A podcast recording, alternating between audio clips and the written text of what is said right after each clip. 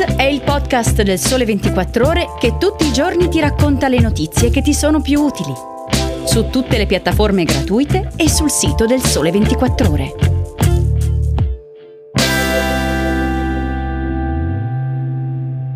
Addio al Green Pass e anche alle mascherine dal primo maggio.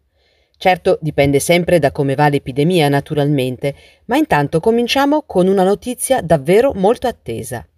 Io sono Barbara Bisazza e ti do il benvenuto a questa puntata di Start di oggi, venerdì 18 marzo. Ieri pomeriggio si è svolto un importante Consiglio dei Ministri che, all'unanimità, ha approvato l'allentamento delle misure di contrasto alla pandemia da coronavirus. E allora vediamo insieme le principali novità. Il primo cambio di passo si avrà dal 1 aprile e speriamo non sia uno scherzo, non servirà più esibire il Green Pass né rafforzato né base nei bar o ristoranti all'aperto e nemmeno per fare attività sportiva. Il Green Pass non sarà più richiesto neppure in hotel. Servirà però ancora quello di base, che si ottiene con un campione negativo, per riempire gli stadi la cui capienza torna al 100% o le discoteche e per partecipare ai concerti all'aperto.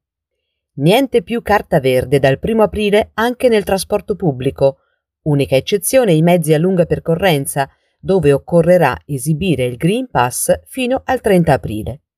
E accesso libero anche negli uffici pubblici, nei negozi, nelle banche, alle poste o dal tabaccaio. Stop anche alla quarantena per chi sarà entrato in contatto con un soggetto positivo al Covid. L'isolamento scatterà solamente per i contagiati.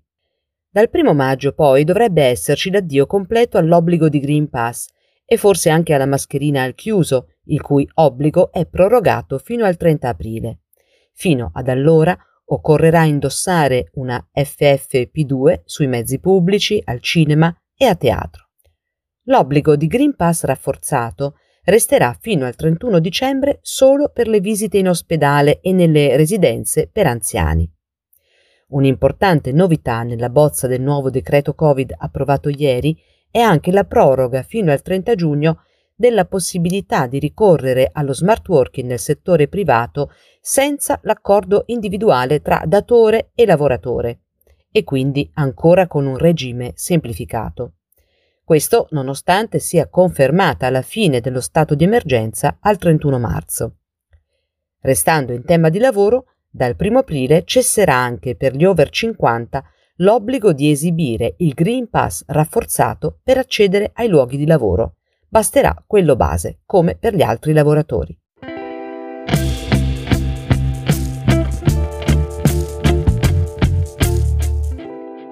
Dalla pandemia alla guerra in Ucraina. Il conflitto, oltre al suo carico devastante di morte, distruzione, profughi, farà calare di quasi un punto e mezzo il prodotto interno lordo dell'Eurozona. In Italia la perdita sarà un po' meno pesante, ma comunque di oltre un punto percentuale. È questo l'impatto economico complessivo stimato dall'Ocse, l'Organizzazione per la cooperazione e lo sviluppo economico che riunisce 38 fra i paesi più industrializzati del mondo.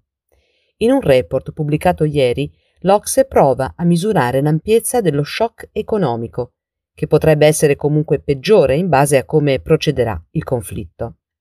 I tre fattori principali responsabili della crisi economica sono innanzitutto la crisi umanitaria dei rifugiati, con oltre 3 milioni di persone già fuggite dall'Ucraina, poi la carenza delle materie prime alimentari, quindi il cibo, che colpirà in primo luogo i paesi a basso reddito e le economie emergenti che sono grandi importatori di grano.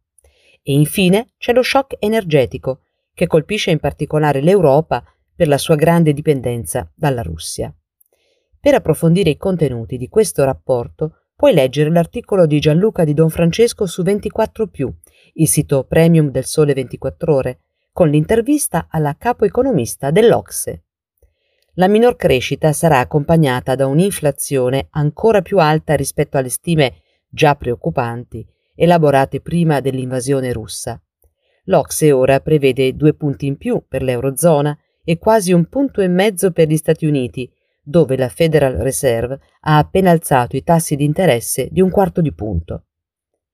In particolare poi anche il settore auto, già colpito dal Covid e dalla carenza di chip, subisce gli effetti della guerra, perché l'Ucraina è una fonte chiave di cablaggi che alimentano i sistemi elettrici automobilistici. D'altro canto, la Russia è un fornitore chiave di palladio, utilizzato nei convertitori catalitici per auto, e di nickel, utilizzato nella produzione di acciaio e nella fabbricazione di batterie. Entrambi i paesi, Russia e Ucraina, sono inoltre fonti di gas inerti come argon e neon, utilizzati nella produzione di semiconduttori.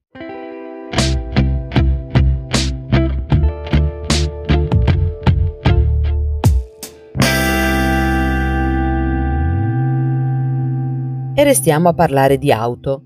La pandemia aveva già provocato una grave carenza di chip per il rallentamento della produzione di semiconduttori nelle fabbriche dell'estremo oriente e la carenza di chip stava già rallentando moltissimo la catena di produzione dei veicoli. Con la guerra, come abbiamo visto poco fa, la situazione sta peggiorando ulteriormente.